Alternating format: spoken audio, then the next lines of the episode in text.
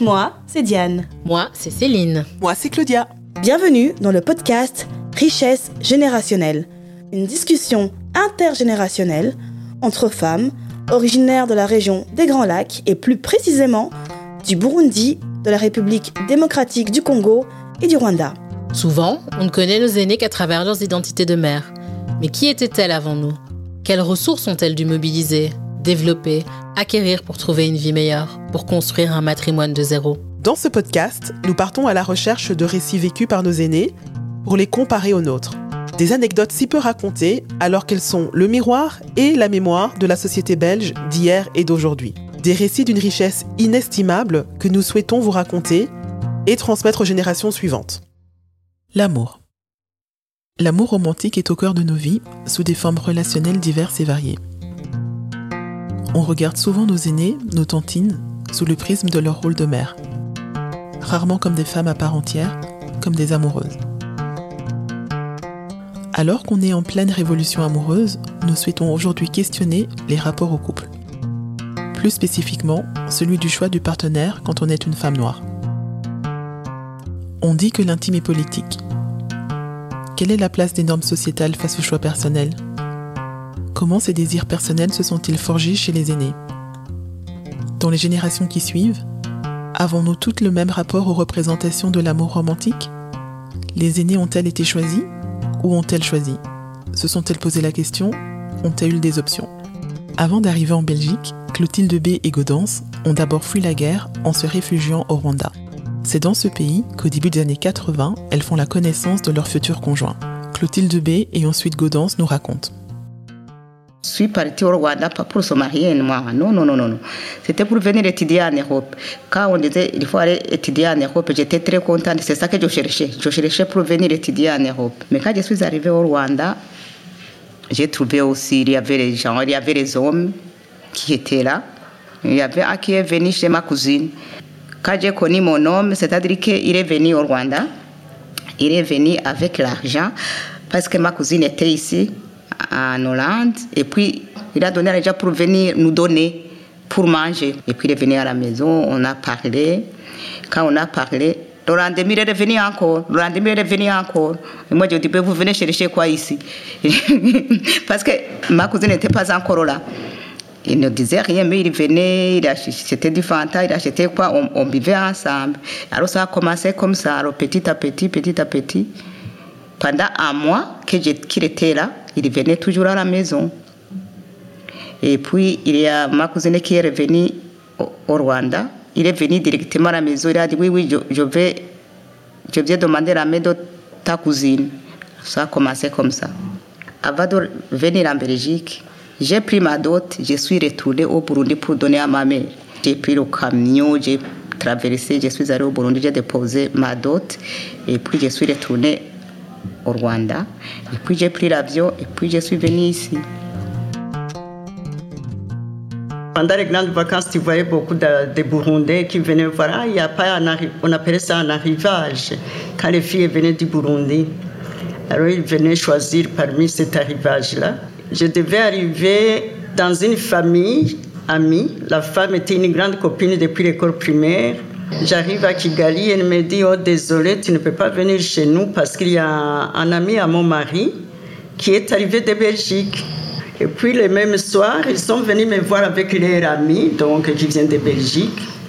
On a parlé et tout, et bon, on a sympathisé. Mais moi, le mariage dans ma tête, c'était fini.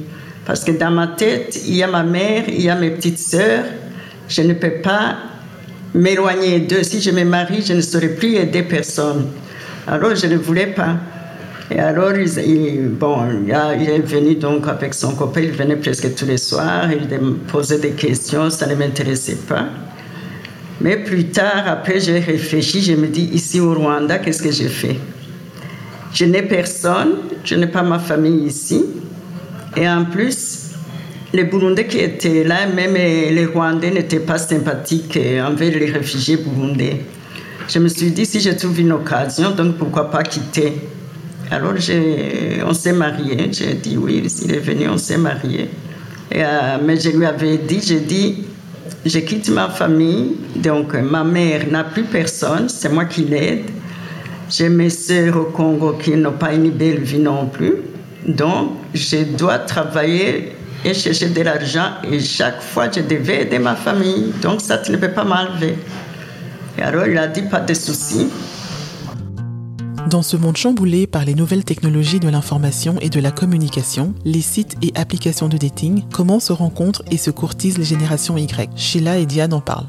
Je suis avec un, mon mari donc depuis 15 ans. Donc nous, on s'est connus de manière très organique, euh, truc classique, en Erasmus, euh, fête d'étudiants. Euh.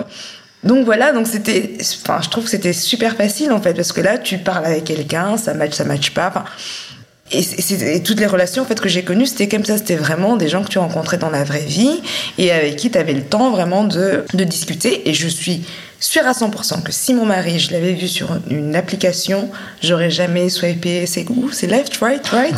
J'aurais jamais fait le bon swipe, quoi impossible parce que il présente pas très très bien, euh, euh, on va dire en photo.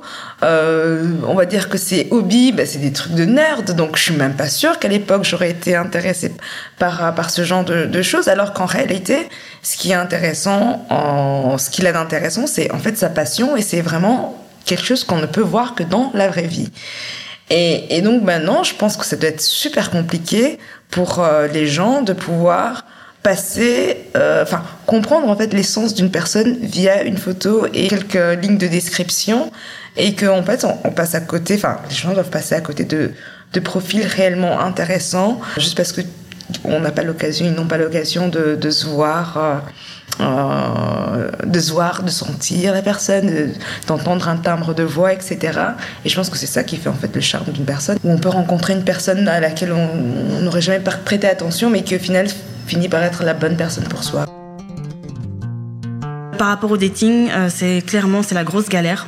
C'est la grosse galère. Et ce qui est assez, euh, ce qui est assez intéressant et surprenant, c'est que quand tu as grandi dans, une, dans un moment de vie où les rencontres étaient beaucoup plus organiques, et qu'aujourd'hui on est totalement à l'inverse, de voir la facilité avec laquelle les générations plus jeunes arrivent à être beaucoup plus dans le, dans le numérique et parallèlement, une des raisons pour lesquelles le dating est, compliqué, c'est parce qu'au plus tu avances dans la vie, au plus tu te rapproches de toi-même, au plus tu sais ce que tu veux, et au moins il est facile de trouver quelqu'un qui correspond à euh, ce dont tu as réellement besoin et en vérité à ce que tu vaux.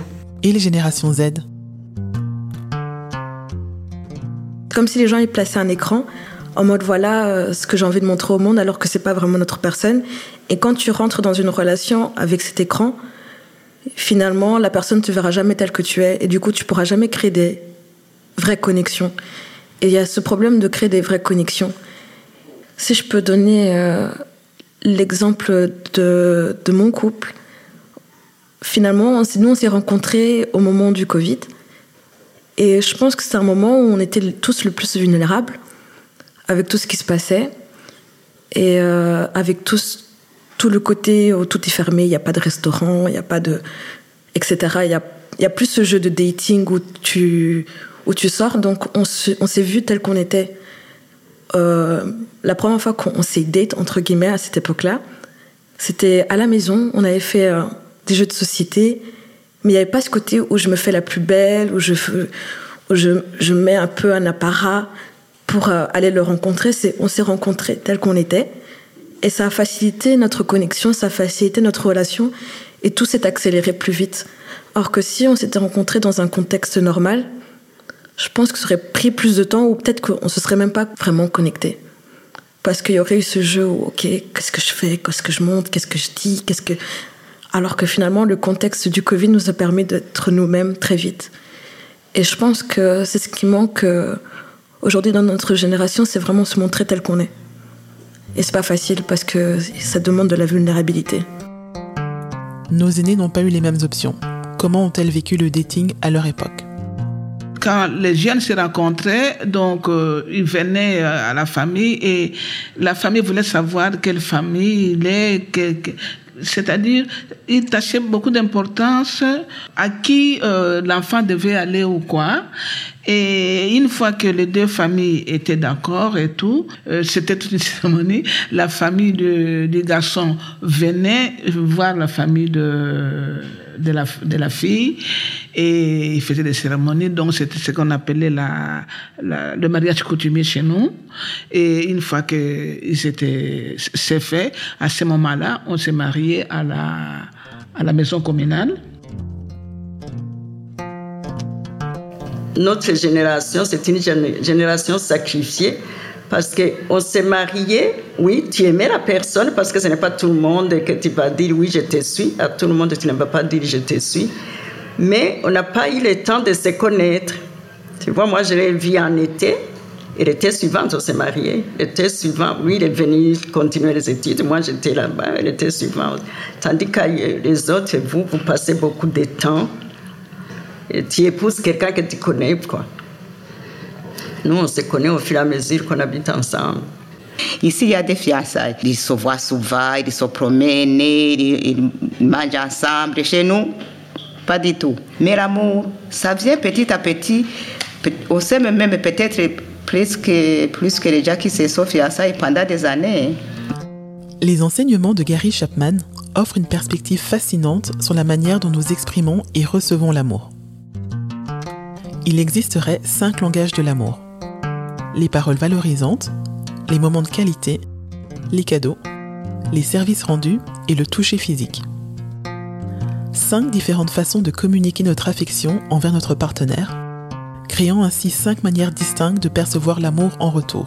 Céline et Sheila nous partagent des modèles d'expression avec lesquels elles ont grandi.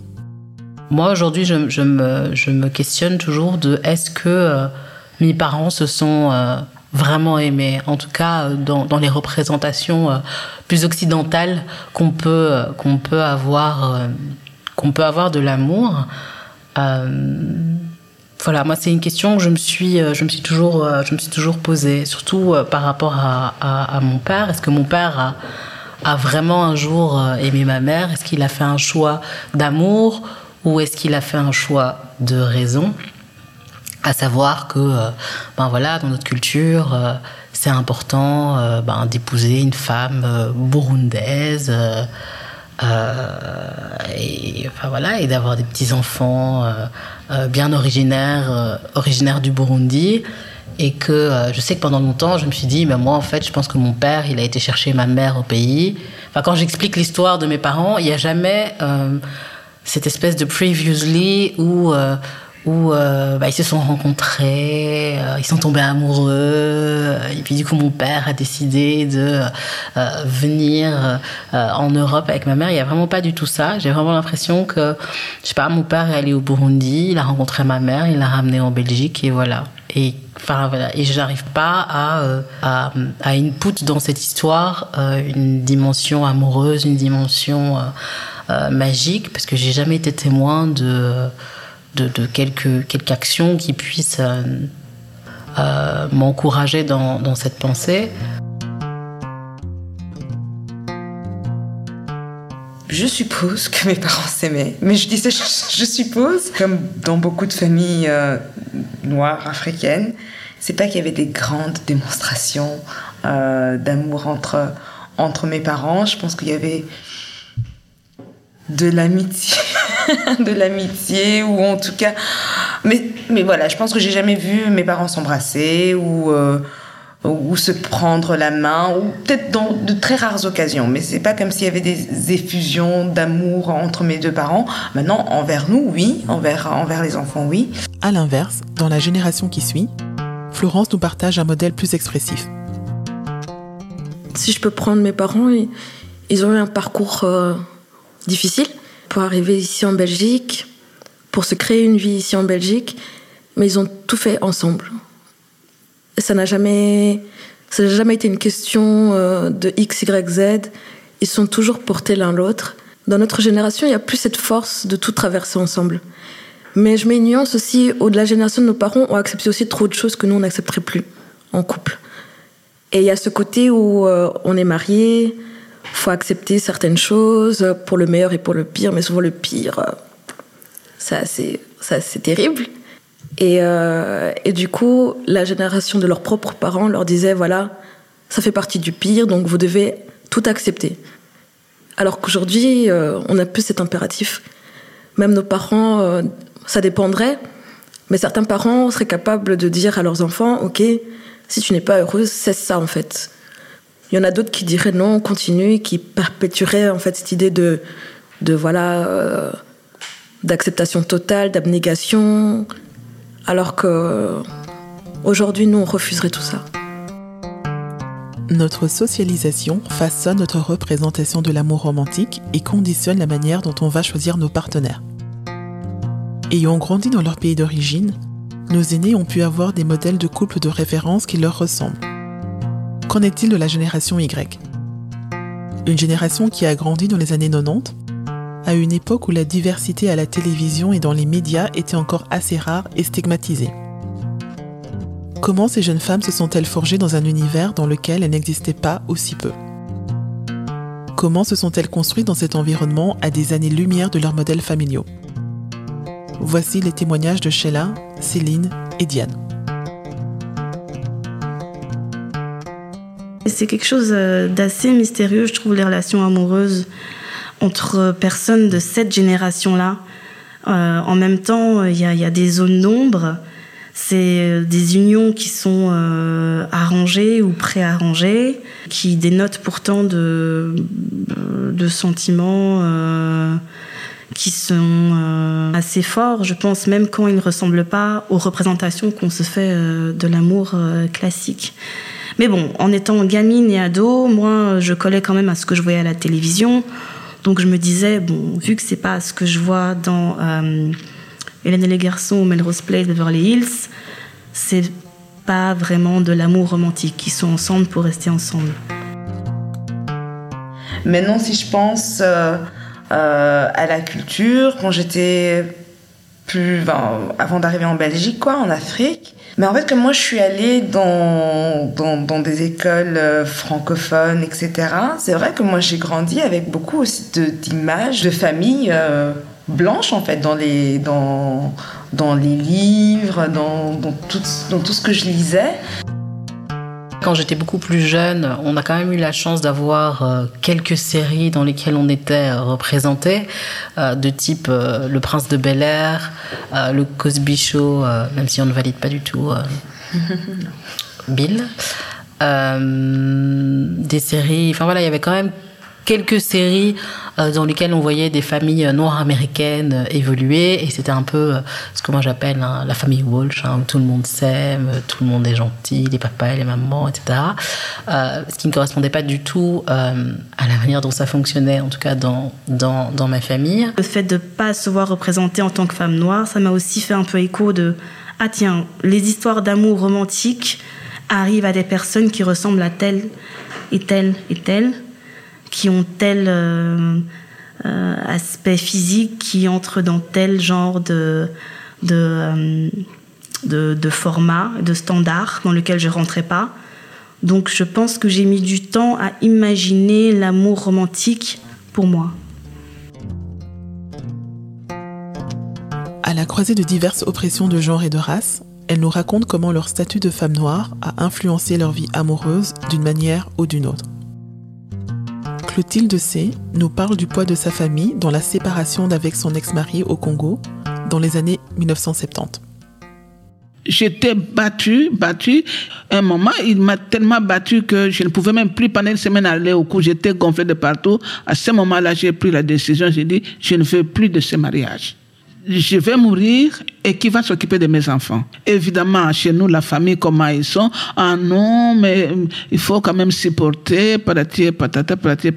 Il y a eu une réunion de famille pour voir si je devais rentrer chez le mari ou me séparer parce que je ne restais plus là. J'étais parti me réfugier chez un cousin paternel. Mais mon papa, lui, il voulait que je rentre à la maison chez mon mari.